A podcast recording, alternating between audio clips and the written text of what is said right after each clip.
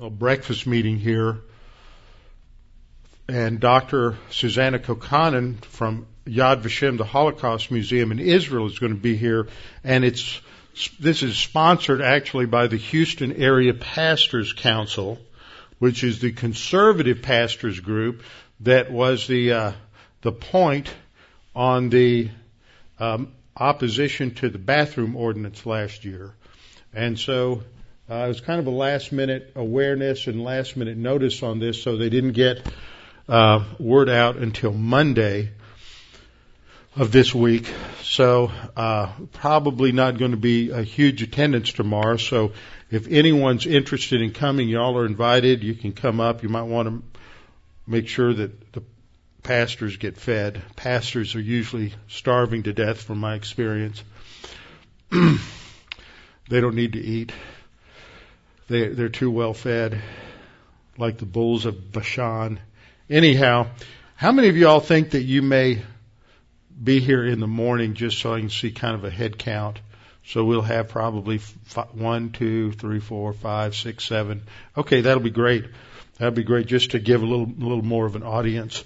And, uh, and then just reminders, the congregational meeting will follow the service on Sunday morning, this coming Sunday morning, February 21st. We also need to pray for staff for Camp Arete. Uh, Jeff said they haven't nailed everything down yet, so he didn't want to make an announcement, but he has a number of people who are interested and they may need some more. Also a reminder that the Chafer Seminary Pastors Conference will be March 16th to 18th. That's a Wednesday, Thursday, and Friday. And we'll need volunteers in many areas. There'll be sign up sheets for that out in the fellowship hall. And, and then, um, on Tuesday, I had announced that Dr. Charles Ryrie had gone to be with the Lord. At that time, I had not seen his obituary. And according to his obituary, uh, he died Tuesday morning in Dallas. But the line that is really important that I wanted to share with y'all there's one line that's important, and you need to pay attention to this. This is a sign of greatness. Okay, okay. It's uh, according to his obituary. You know, if anybody put something in his obituary, it's got to be something that that was really, really significant in that person's life. And so, they wrote in his obituary that he loved his Lord, the Bible, his church, his family, as well as Bluebell ice cream and Magnum bars. so as soon as I read that, it's like I forgot about the rest of it. I just wish I had known we shared that love of Magnum bars uh, before he went to be with the Lord. Last time I saw him was a couple of years ago. He was a, a great individual. Um, hmm. Oh yeah, men's prayer breakfast. We have not announced that, but we are going to have it. So for those of you watching, those of you who are here, we will have a men's prayer breakfast Saturday morning. We always have it at the time of deacons meeting. And uh, it's not just for the deacons, it's for all the men in the church. We're trying to encourage the men to come out and to be involved. How shall a young man cleanse his way? By taking heed thereto according to thy word. Thy word have I hid in my heart that I might not sin against thee. Thy word is a lamp unto my feet and a light unto my path. Jesus prayed to the Father, sanctify them in truth. Thy word is truth. For the grass withers and the flower fades, but the word of our God shall stand forever. Before we get started, we'll have a few moments of silent prayer so we can each make sure that we're in right relationship with the Lord. And if necessary, confess sin, and God will instantly uh, forgive us and cleanse us from all unrighteousness. For the stragglers coming in back there, I announced that we're having men's prayer breakfast Saturday morning. You know, the guy who makes the sausage gravy needs that information. That's, that's important. That's critical. Okay, just wanted to make sure you do that, Bob. Okay, let's uh, bow our heads and go to the Lord in prayer.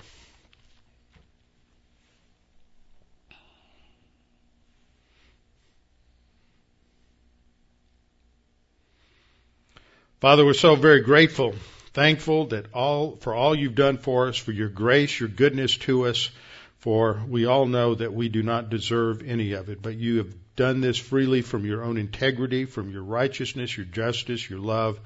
Father, we're so thankful that we have a salvation not dependent upon anything we do or don't do, not dependent upon any human activity on our part, but uh, the trust in Jesus as Savior, that He paid it all on the cross, and we don't do anything, and we can't do anything or add anything to it.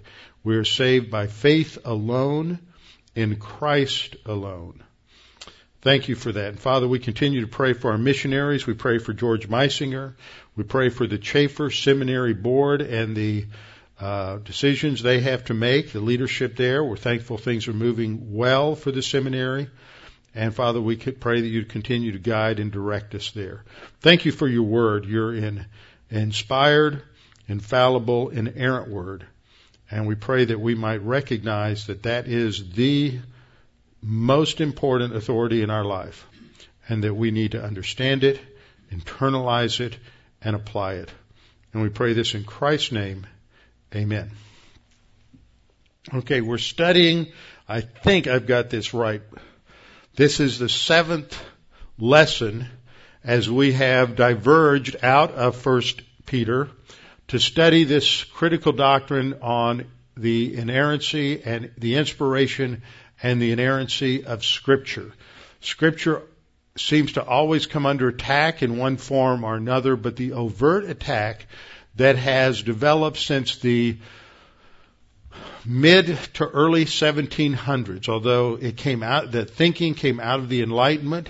It wasn't until you get into the early 1800s that it really began to pick up momentum, and then you had the rise of the 19th century religious liberalism and those various assaults. You also had uh, assaults that continued in, in different, each generation successively in the 20th century and now in the early part of the 21st century. I'll go into that a little more next week, but what I wanted to do first, before we looked at the, the history, because the history helps us understand and have perspective on, on what is going on, where we are within this, this, this flow. But we need to first understand what the Bible, Bible says and why we believe what we, what we believe. And the reason we got into this, as I've stated in each of these lessons, is the references in 1 Peter 1, 10 through 12, talking about the revelation by the Holy Spirit through the prophets, and this gives us a little window of insight into the mechanics of revelation. That just because God revealed information through the prophets doesn't mean they really understood it. They still had to study it. They had to compare it with other revealed scripture in the process of canonization. When uh, a, a, book or writing uh, was a candidate to be included within the Old Testament canon, it had to be studied thoroughly to make sure that it was consistent with all previous revelation. That was one of the standards that was used. Also had to be written or authorized by a prophet, other things of that nature. So that's our starting point. So we got into the doctrine of inerrancy and our inspiration and inerrancy of Scripture.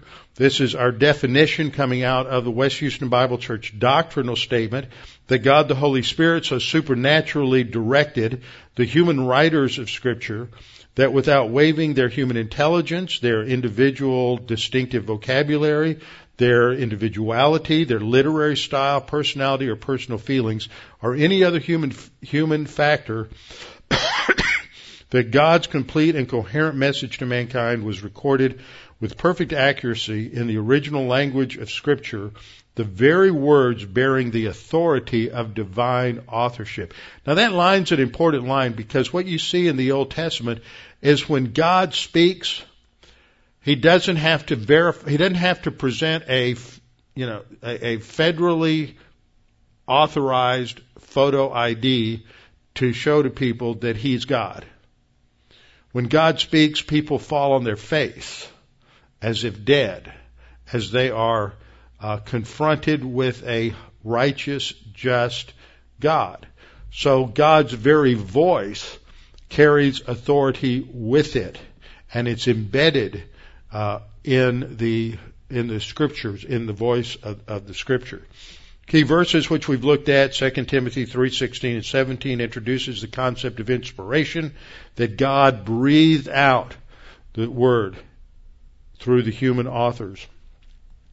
Used this uh, image last week talking about divine authority, biblical authority, divine authority is built on the, a three-legged stool, inspiration, infallibility, and inerrancy. And I defined each one of those, and these uh, in, these definitions are important.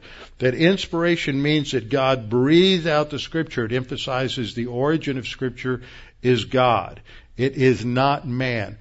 Other views that come along talk about uh, especially within neo-orthodoxy.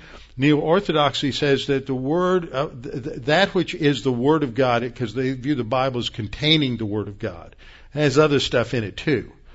And uh, and what they will say is that it's a witness to the Word of God. It testifies to the Word of God. But they don't believe it's the inerrant, infallible, inspired uh, Word of God. So this addresses the origin. They emphasize the human side somehow clutters and taints and corrupts the process of inspiration.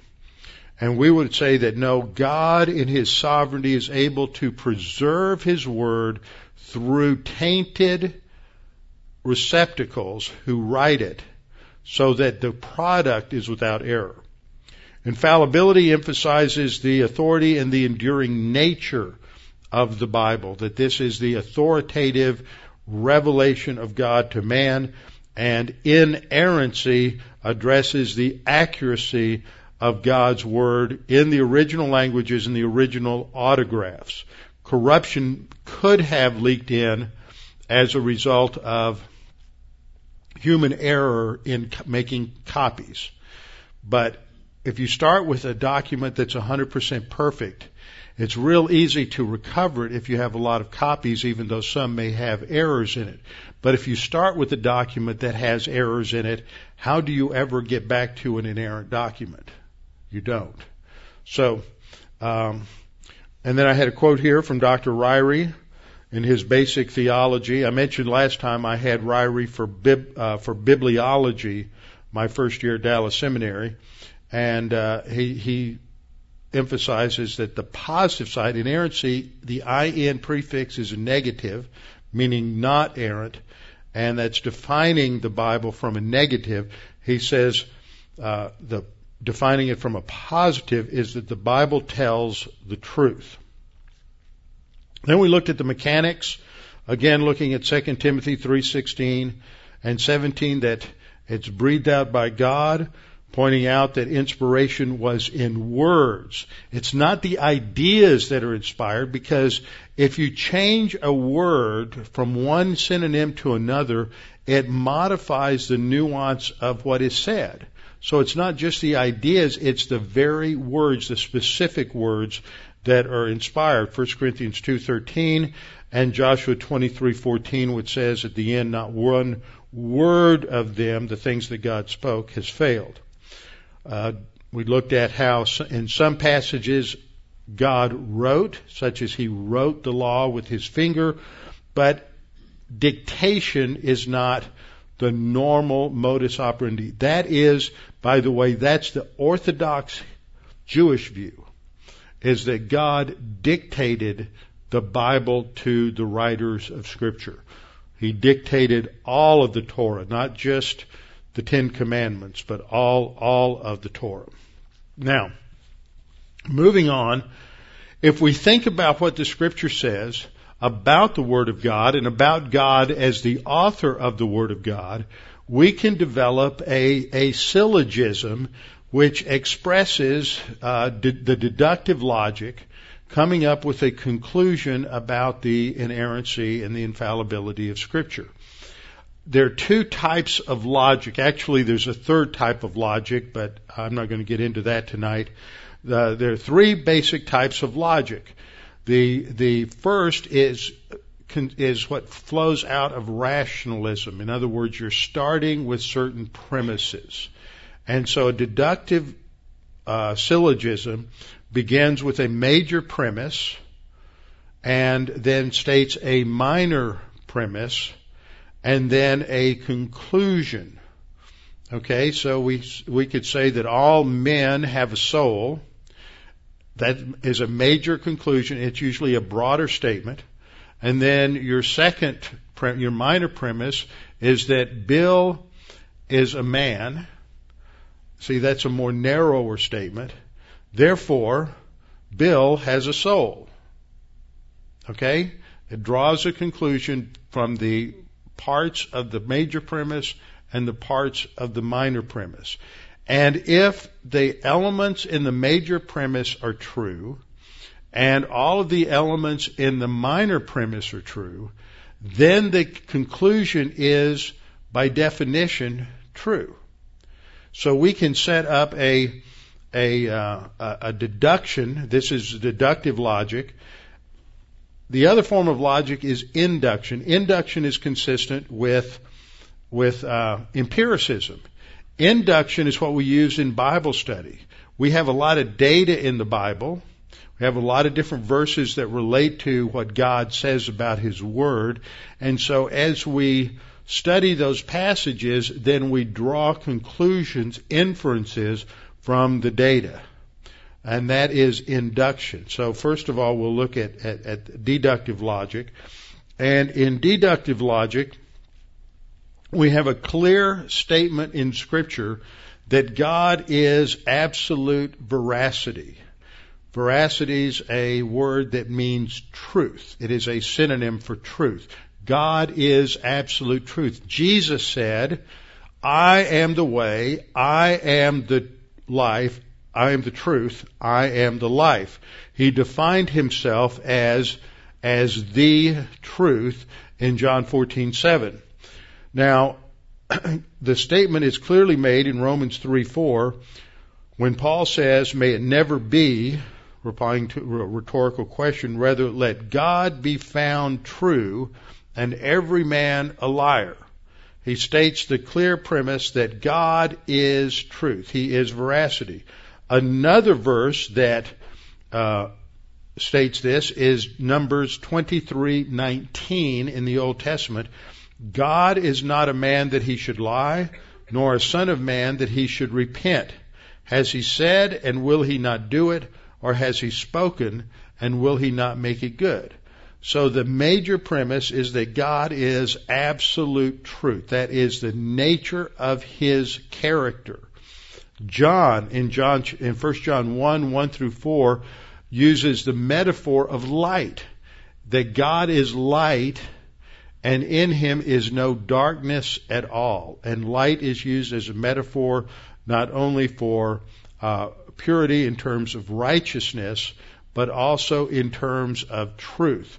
So, major premise God is absolutely absolute truth. Now, the minor premise, again, what we have that's similar in the two premises is the term God. And the minor premise is that God is the source of the scriptures. According to first, uh, or excuse me, that should read 2 Timothy 3.16. God is the source of the scriptures. So if God is absolute truth and God is the source of the scriptures, then the conclusion would be that the scriptures are absolute truth. And this would be confirmed in John 17, 17. So you see what we've done is we didn't just take a major premise that had a biblical, biblical foundation and a minor premise that had a biblical foundation and then move to a conclusion that might not be stated specifically in the Bible. You can do that. That's called doing theology. But the conclusion in this case is confirmed by a specific statement in the scripture. John 17, 17, in Jesus' high priestly prayer, he prays to the Father, sanctify them, and it should be translated to be more clear, sanctify them by means of truth. Thy word is truth. That is a precise statement. So we have a major premise, and a minor premise. And the rule is in logic that if the premises of a syllogism are correct, then the co- conclusion must be correct. So therefore, we're locked down by an absolute conclusion that the Word of God, the revelation of God, must be absolute truth. Now, a problem that we get into that is raised on the other side of the of the aisle here is the question about human involvement. Ignore the numbers that are up there. Uh, what about human involvement? Now, this is uh, the question that's raised here is because the assumption is that because this pure light is filtered through a corrupt soul, that what comes out can't be pure light. Of course, there's no, that's just based on autonomous reason. Where do you get the idea that God cannot supervise, superintend, or override human error? Where do you get that idea from the scripture? So, so they're making an assumption in their in their uh, logic chain that isn't evident from the, from the text. Now, do we have another example in the scripture of God using corrupt, fallible, sinful people to bring about absolute perfection? Do we have another example of that in the scripture? What about the conception of Jesus? Mary is a sinner. Now, Roman Catholics don't believe that. Their, their doctrine of immaculate conception, if you're not a Catholic, you probably don't know this. If you are a Catholic, you probably don't know this. The doctrine of immaculate conception doesn't refer to the conception of Jesus. It refers to the conception of Mary. Okay? So now I want to rant about the Pope for a minute. The Pope's been down in Mexico. And and on my way here, I should never do this. Uh, I tried to make a couple of phone calls. I often talk to Dan Ingram on the way in or something, and Dan was busy doing something, nobody to listen to. So I turned on talk radio, and I don't know who was doing the interview, but they were interviewing presidential candidate John Kasich, the governor of Ohio. And I have no idea what his religious predilections are. But he was trying to be very political and, and politically correct and non-offensive in his answer. And he, he was being asked what he thought about the Pope's visit to Mexico, and he said, "Well, I'm pro-Pope." The contrast that he's making is is comments that the Pope made apparently today or yesterday that were very negative about Donald Trump because Donald Trump wants to close the borders and of course, the Pope is an idiot and he wants to have everything open, you know, and they're going to be so brave. Don't you, didn't you love it back last year when everybody's coming in across the border in Europe and he says, oh, everybody needs to take in refugees. And we're going to set an example. The Vatican's going to take in one family. yeah, right. Okay. So the Pope's down there and he makes some kind of comment where he's basically saying Donald Trump's not acting like a Christian. And the first thing I thought of was, how would he know? How would he know?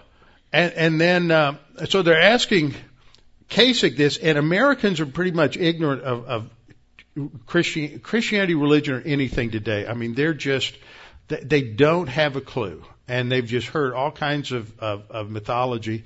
And the thing that you have to understand, if you're a Protestant and you're asked, well, what do you think about the Pope? The answer is, I'm a Protestant. Protestants haven't cared about the, what the Pope says since 1517. We don't. It's irrelevant. The guy's meaningless. And that's what it means to be a Protestant, is we don't listen to the Pope. So there, there's my rant on the Pope. It doesn't matter what the Pope says, except he's going to lead a lot of people astray which he's doing down down in Mexico. And he always wants to fight for the wrong side, it seems. Uh, so the question is, what about human involvement? And in the example of the conception of Jesus, God the Holy Spirit was able to uh, cause the humanity of our Lord Jesus Christ to be conceived in the womb of Mary without human male involvement. Now, the sin nature's passed down through the male. And so Mary was able to conceive a perfect embryo. And that gave birth to a perfect human being who was without sin. That is, he did not inherit corruption, did not inherit a sin nature from um, from Joseph, uh, from Adam through Joseph, and he was born sinless as Adam was created sinless. So God has the ability because he's what's that word? Omnipotent. Hello. People who say he can't do something, I think there's somewhere in the Bible that says something with God nothing is impossible. Maybe they took a razor blade and they had a textual problem there. It wasn't in the Living Bible, so they didn't know. Um, but that's the idea. God can can do that, and so what we see here in the passage we've looked at a couple of times is this word uh, in Second Peter one nineteen through twenty one that and especially in verse 21, prophecy never came by the will of man. It w- did not originate in human will or human volition. But holy men of God, that doesn't mean they were morally pure. Holy means set apart to the service of God. The word kadosh in the Hebrew and hagios in the Greek doesn't mean, it's not a synonym for being righteous, perfectly righteous and sinless. It doesn't have a moral connotation at all. Two lines of reasoning to demonstrate that are first of all, the word holy is applies to all the furniture that's in the t- in the tabernacle and the temple. The last time I looked, a chair, a bowl, uh, spoons, and knives and tables uh, can neither be moral nor immoral. They are amoral. They are without morality. So holy doesn't mean uh, morally pure. It means set apart to the service of God. The other line of reasoning is that in the ancient world, uh, the masculine and feminine forms of the noun kadosh were used to describe the temple prostitutes who served in the fertility religions. So they're not morally pure either. So the idea means simply to be set apart to the service service of God. So the men of God, the prophets who are writing the scripture are set apart to the service of God and they spoke not on their own but as they were moved by God the Holy Spirit. Now this verb that's translated moved is the uh, Greek verb phero. And it's used in one other significant place in Acts 27 describing what was happening to the ship Paul was on that was about to be shipwrecked as they were taking Paul from Caesarea by the sea to Rome. And in verse 15 we read, So when the ship was caught and could not head into the wind, we let her drive. We let her move. Okay, it's this, it's the blue box on the bottom. It's the imperfect passive indicative. It indicates that the ship was passive to the wind. The wind did the action. So this is the idea the Holy Spirit performs the action. He's moving the writers of Scripture. They're not moving on their own. And then the same verb is used two verses later in Acts 27:17. When they had taken it on board, they used cables to undergird the ship, and fearing lest they should run aground on the Syrtis sands, they struck sail and so were driven or so were moved uh, by the wind. The wind just carried them. They were rudderless. They they just went wherever the wind uh, moved them. Now, in a work called "The Authority," uh, an, inspiration of Scripture, written by or inspiration and authority of Scripture, written by a well-known, one of the foremost theologians in the late 19th and early 20th century was a man by the name of Benjamin Breckinridge Warfield. B.B. Warfield. Okay? And B.B. Warfield followed A.A. Hodge. You have to have abbreviations. You know, it was Charles C. Ryrie, C.C. Ryrie. There was another guy named named uh, um, E.E. Um, I forget his last name now, but you had you had all these guys who had these same abbrev- uh, initials at the beginning of the name. So B.B. Warfield. Warfield was the head of the theology department at Princeton University, the heir of the Hodges. The Hodges established a dynasty of theologians at Princeton, which was the Presbyterian seminary in the United States and did not go liberal until 1927. And in the tw- in the 19th century, it was the uh, brilliant output of men like uh, Charles Hodge, A. A. Hodge, Caspar Hodge, who was the third one in the line, who also served on the faculty alongside of, of Warfield, and their writings defending the in, infallibility and inspiration of Scripture established the foundation that we have built everything I've said on. I mean, many people today say it, it was Princeton, a Princeton theology that built the bulwark to defend biblical infallibility, and it's in the assault of uh, of liberalism in the late 19th century. Warfield is also known by the fact that he wrote a scathing book review of a little book that Lewis Sperry Chafer wrote called He That Is Spiritual. And he really didn't agree. He, he misunderstood Chafer. He thought Chafer was a victorious life theologian, and he wasn't. But he used, because he hung out with a lot of the men that were victorious life and taught in those same prophecy conferences and Bible conferences, the Niagara Bible conferences and the Northampton Bible conferences that Moody had in Massachusetts, because he hung out with all, he had picked up some of that uh, Victorious Life Keswick uh, uh, vocabulary, but he didn't use it the same way.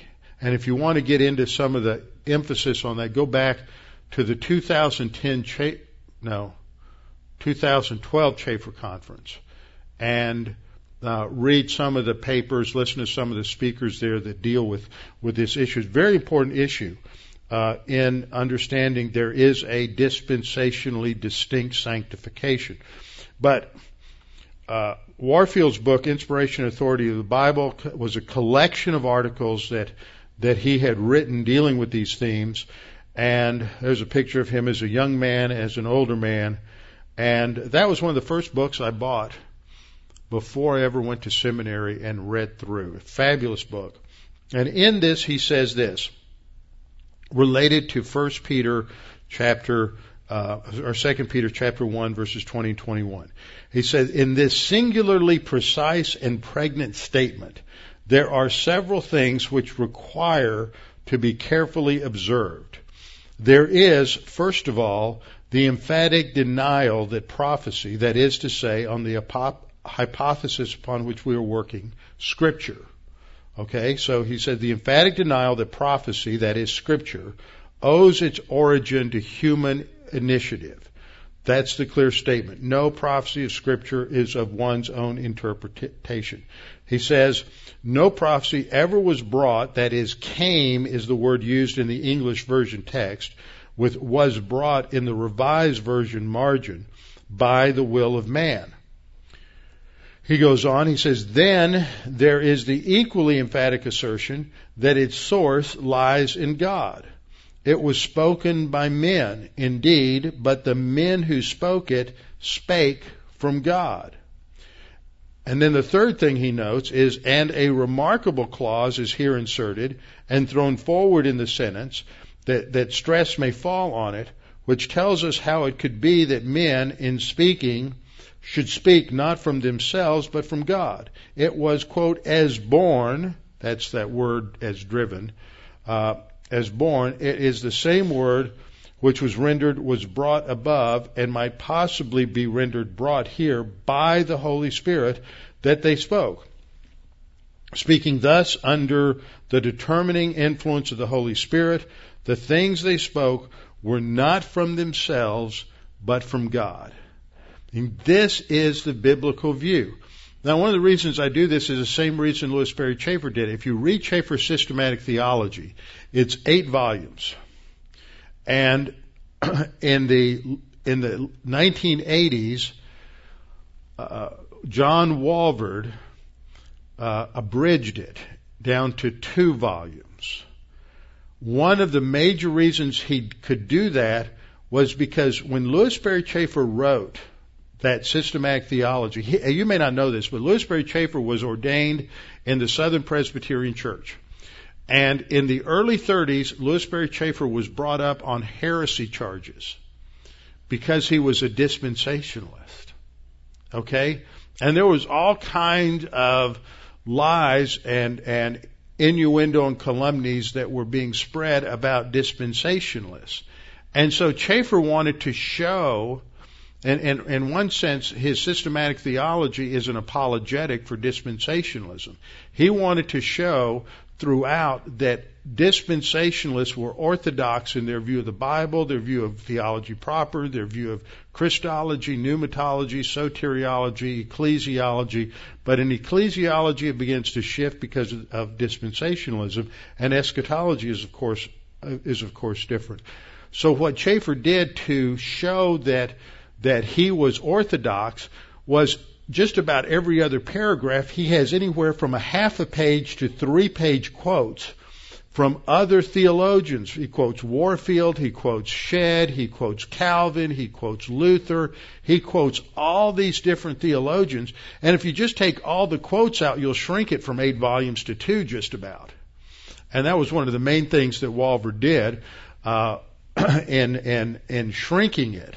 So uh, these guys were the noted theologians of, of their er, era, and in fact, those who oppose inerrancy today often say that it's just a construct of Princetonian theology, which was built on an Enlightenment foundation of common sense theology, and it's not biblical.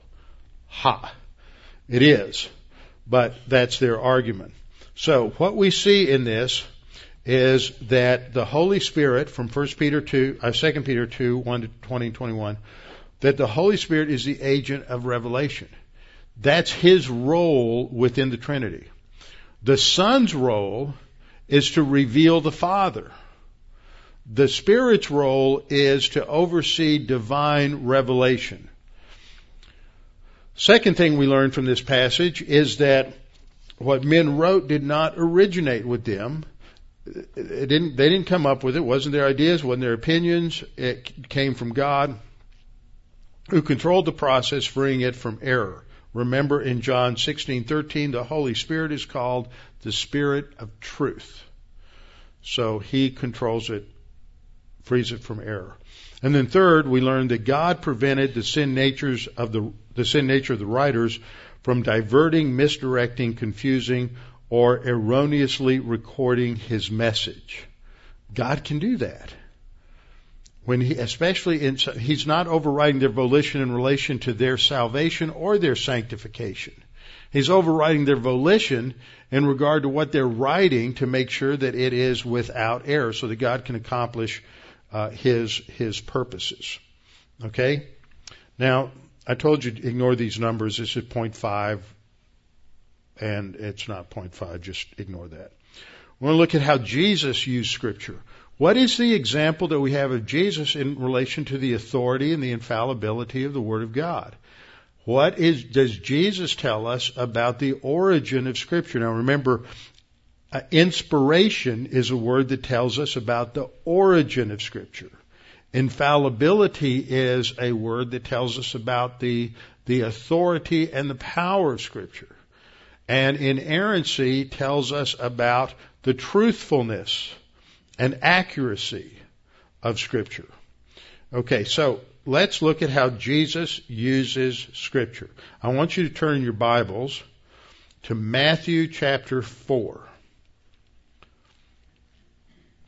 Matthew chapter 4, and this is the situation where Jesus is led by God the Holy Spirit into the wilderness where he is going to be tested, evaluated by the devil. The word's translated tempted, and that's certainly one nuance, but it's a, it's a test.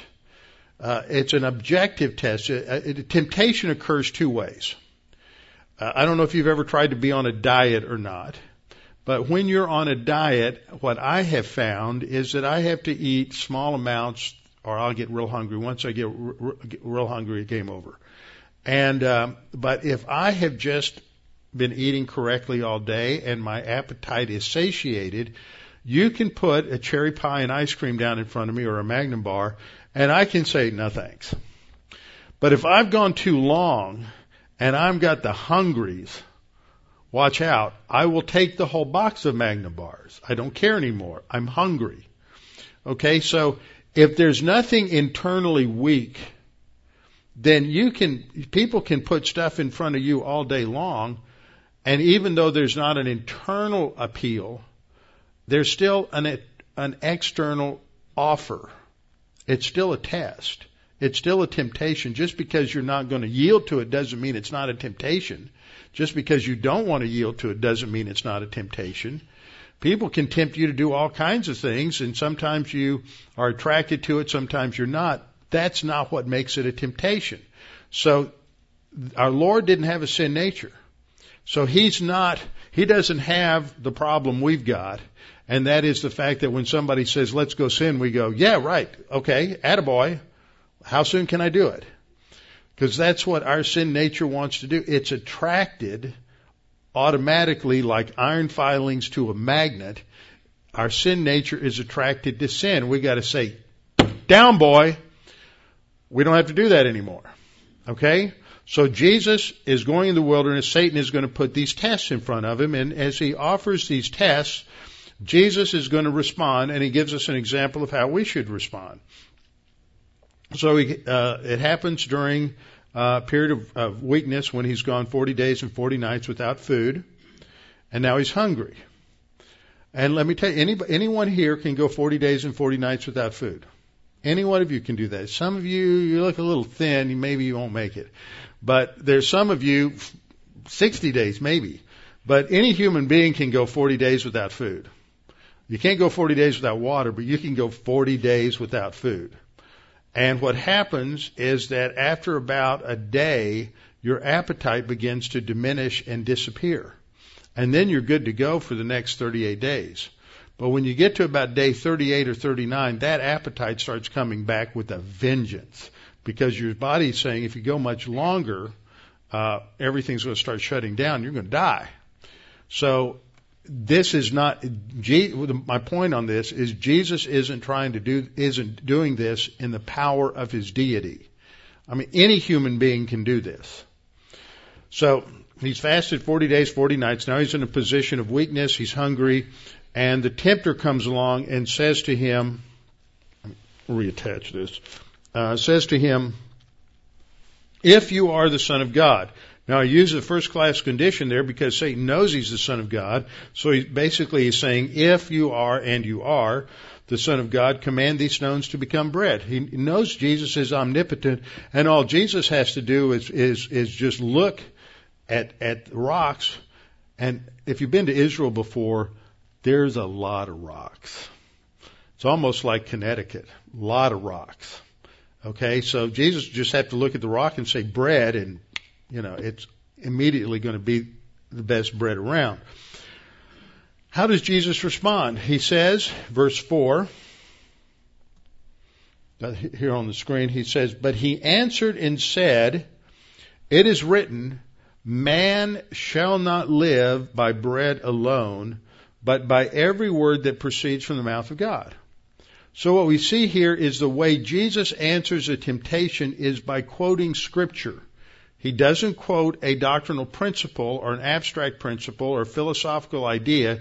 He quotes the very words of Scripture from Deuteronomy chapter 8 verse 3. And so he is quoting and he says in the quote, it's by every word. It's not most words, it's not some words, it, it's, it's saying every word. Man shall not live by bread alone, but by every word, because every word is breathed out by God, not just some of them. And he also says, it is written. He doesn't say it testifies or it witnesses to the Word of God. It says it is the Word of God. It says it is written, period, over and out. So Jesus responds by, by quoting Scripture verbatim. Now, in the second temptation, the devil took him up on the holy city. So he takes him to Jerusalem, sets him on the pinnacle of the temple.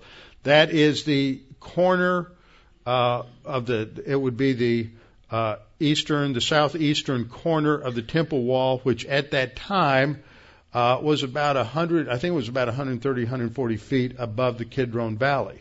That's a nice drop, and when you hit bottom, you you, you go splat. And so Satan takes him up there and he says, If you're the Son of God, and you are, throw yourself down, for it is written. Now he's going to quote Scripture, but he's going to misquote Scripture. He said, He shall give his angels charge over you, and in their hands they shall bear you up, lest you dash your, your foot against the stone. Now, I want you to notice the important word there in Satan's statement is that word and. Notice the line before that is a quote and the line after that's a quote, but and stands, in other words, he left something out. He's not quoting the entire psalm. This is, this is a quote from Psalm 91, 11, and 12. And the part he leaves out is to keep you in all your ways. Now the implication of that word to keep you in all your ways or to uh, uh, guard you in all your ways is that God is going to preserve his people, but that doesn't mean that they should take needless risks. They are to be doing what they're supposed to be doing. They're to be walking in the path of God. And so what Satan is, is proposing to Jesus is to take a needless, irrational risk just to test God. And so Jesus' response is, in verse 7, it is written. Once again, he is quoting directly from Scripture, from Deuteronomy chapter 6, verse 16, and he says, You, it is written, you shall not tempt the Lord your God. So he is pairing each one of these thrusts from Satan with a direct and a specific quote from Scripture. Okay, and he does the same thing uh, in the rest of these temptations. I'm not going to go further in that. So, what we see here is Jesus has an extremely high view of Scripture, and it extends down to the various words. Now, there are other things that we find uh, in Jesus' teaching. He confirms that Adam and Eve were created by God in His image. So if Jesus believed that God created Adam and Eve in his image, uh, we've studied that recently in Matthew 19, 3 through 5, where Jesus quotes from both Genesis 1:26 to 28, and then he quotes again from Genesis, uh, Genesis chapter 2. He shows that he viewed both chapters as equal authority. Now that's going to come up in either, if I get there tonight, uh, because that's one of those passages that, that liberals and moderates try to challenge and say, see, there's a contradiction between Genesis 1 and Genesis 2. And they come up with two or three things that seem to be contradictory. And they think that Genesis 2 is one creation account and Genesis 1 is another creation account. But Jesus quotes from both of them as if they have equal, equal authority, and he believes in a literal Adam and a literal Eve that immediately gets rid of all the attempts of theistic evolutionists and others who try to compromise in Genesis 1 1 and 1 2 and have some form of evolutionary development that culminates in early mankind. Jesus believed there was Adam and Eve. So if Jesus was wrong, then what else was he wrong about? And maybe he was wrong about who he was. Maybe he was wrong about what he accomplished on the cross. Maybe he was wrong about everything. Maybe he was just some nut job, so let's go party. That's the only option that we have. So, Jesus has to be taken at his word. Another event from the early part of Genesis is that he confirms the reality of the flood of Noah. In Luke 17:26 and 27, we read Jesus saying, as it was in the days of Noah. So he affirms the historicity of Noah, that Noah existed, Noah was a person. And he says, and he makes this comparison, as it was in the days of Noah, so it will also be in the days of the Son of Man. They ate, they drank, they married wives, they were given in marriage until the day that Noah entered the ark.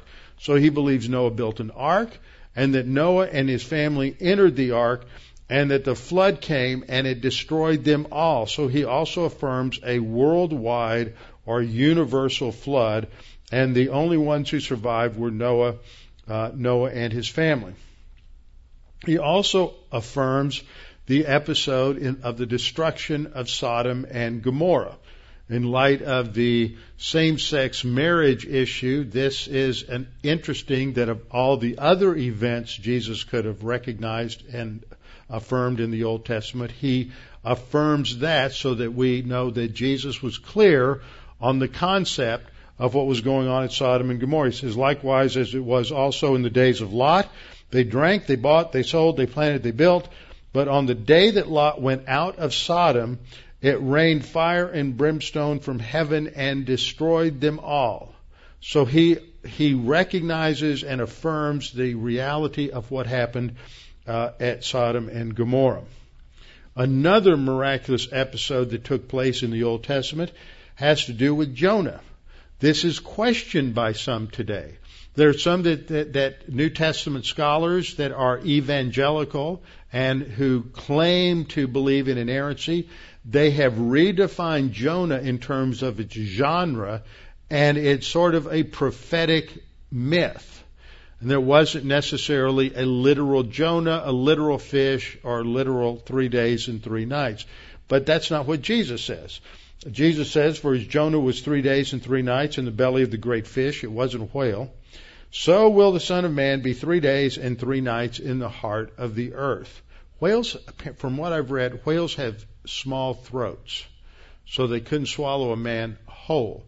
But there are fish that are capable of swallowing a man whole, and there are examples of that where it's happened out on the ocean, and then they've managed to catch the fish and cut him open and pull the guy out, and he survived.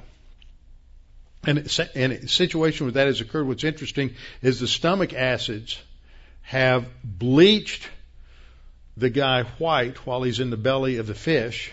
And if that's what happened to Jonah, then Jonah looks like an albino walking into Nineveh and he would be a sight that would gain much attention as people were looking at this strange apparition.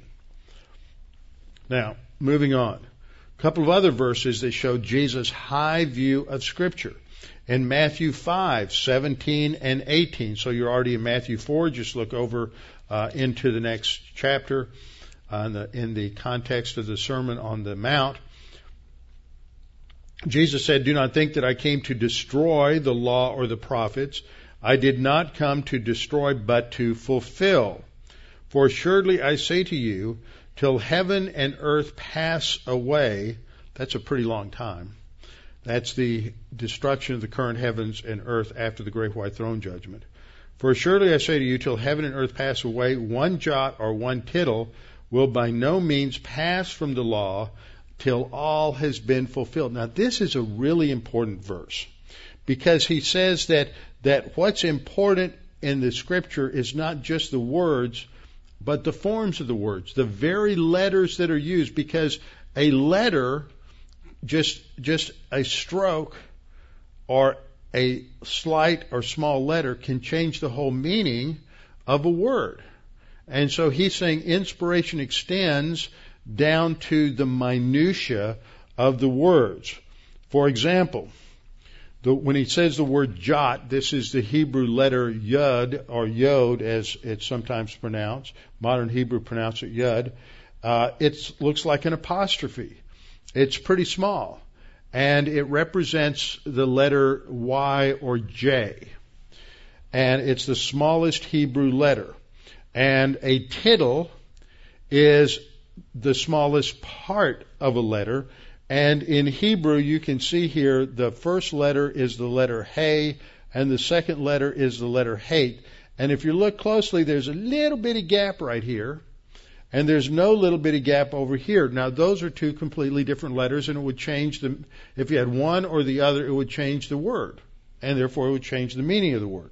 Now, in English, we have similar things. I have examples here like the O a lowercase o and a lowercase p, and the lowercase p differs from a lowercase o only in that it has a line on the left that descends below the line.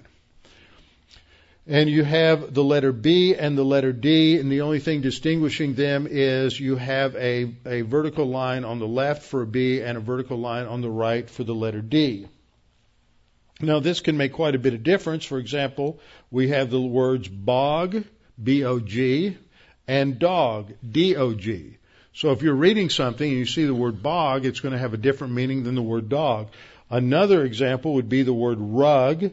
The only difference between an uppercase R is that leg. The between an uppercase R and an uppercase P is the uppercase R has an extra leg on it. And that's a, that's a tittle. It, it's just a, a stroke, the smallest part of, of a letter. So we look at words like in English, like lit, hit, and bit. Those are three different words, and the only distinction is a tittle. Or the word cat and oat. The, uh, the lowercase c is closed fully for, to make the difference between uh, the letter C and the letter O. Fun, pun, run, and bun all are words that are distinguished by just a tittle. So that little mark changes the meaning of a word and can change the whole meaning of, of a sentence. Uh, in Hebrew, you have the difference between the letter bait and the letter kaf. And in a bait in the lower right corner, that horizontal line extends just a little bit beyond the vertical line, whereas it's a smooth transition in the letter kaf, which is a K. And in the letter dalet, you notice there's a little uh, extension of the horizontal line beyond the vertical line, and in the letter resh, there's no ex- no difference. And if you're reading footnotes in the Hebrew Bible, you, you will need glasses soon. Okay, it's it's a lot of fun, um, but those make a difference. So uh, Jesus is asserting that that inspiration extends down to the minutia, the minute letters in the text. And so we can count on the Bible. It's not just the words. It's not even just, I mean, it's not the ideas. It's not even just the words. It's the form of the words. Like a difference between run and ran. Present tense and past tense are the difference between seed and seeds, as we'll see in an example uh, in just a minute in Galatians. That's the difference between a singular and a plural. And, and doctrine is built on that difference. So minutia is important. For example, in John 10, uh, John 10, 30, Jesus makes a dramatic claim to be to have unity with the Father. And he says, I and the Father are one. Now, this doesn't come across in the English because the word one uh, doesn't have a necessarily grammatical significance to it. But in Hebrew, I mean, excuse me, in Greek, this is the word. It's hen. And hen is a neuter singular for the word one and heis is the masculine singular for the word one. Now the difference is if Jesus uses the neuter singular, he's talking about one thing. I and the Father are one thing. We're identical. If he uses the word in the masculine singular, he's saying we're one person. We're the same person. That would be Unitarianism, or modalism actually uh, then they would be the same person. But Jesus isn't saying we're the same person. He's saying we're both the same thing. We're both fully divine. We're both fully, fully God. Uh, another example of where Jesus uses a tense to emphasize the truth when he's con- confronting the Philistines and uh, he's been talking about Abraham and they say, well, who are you? you're pretty young to be talking about Abraham. And he says, Truly, truly, I say to you, before Abraham was, I am. Now that's bad grammar, but he's making a point because I am is the meaning of Yahweh, the name of God. So he's claiming deity. And some people say, well, you're just kind of making that up. That seems pretty abstract.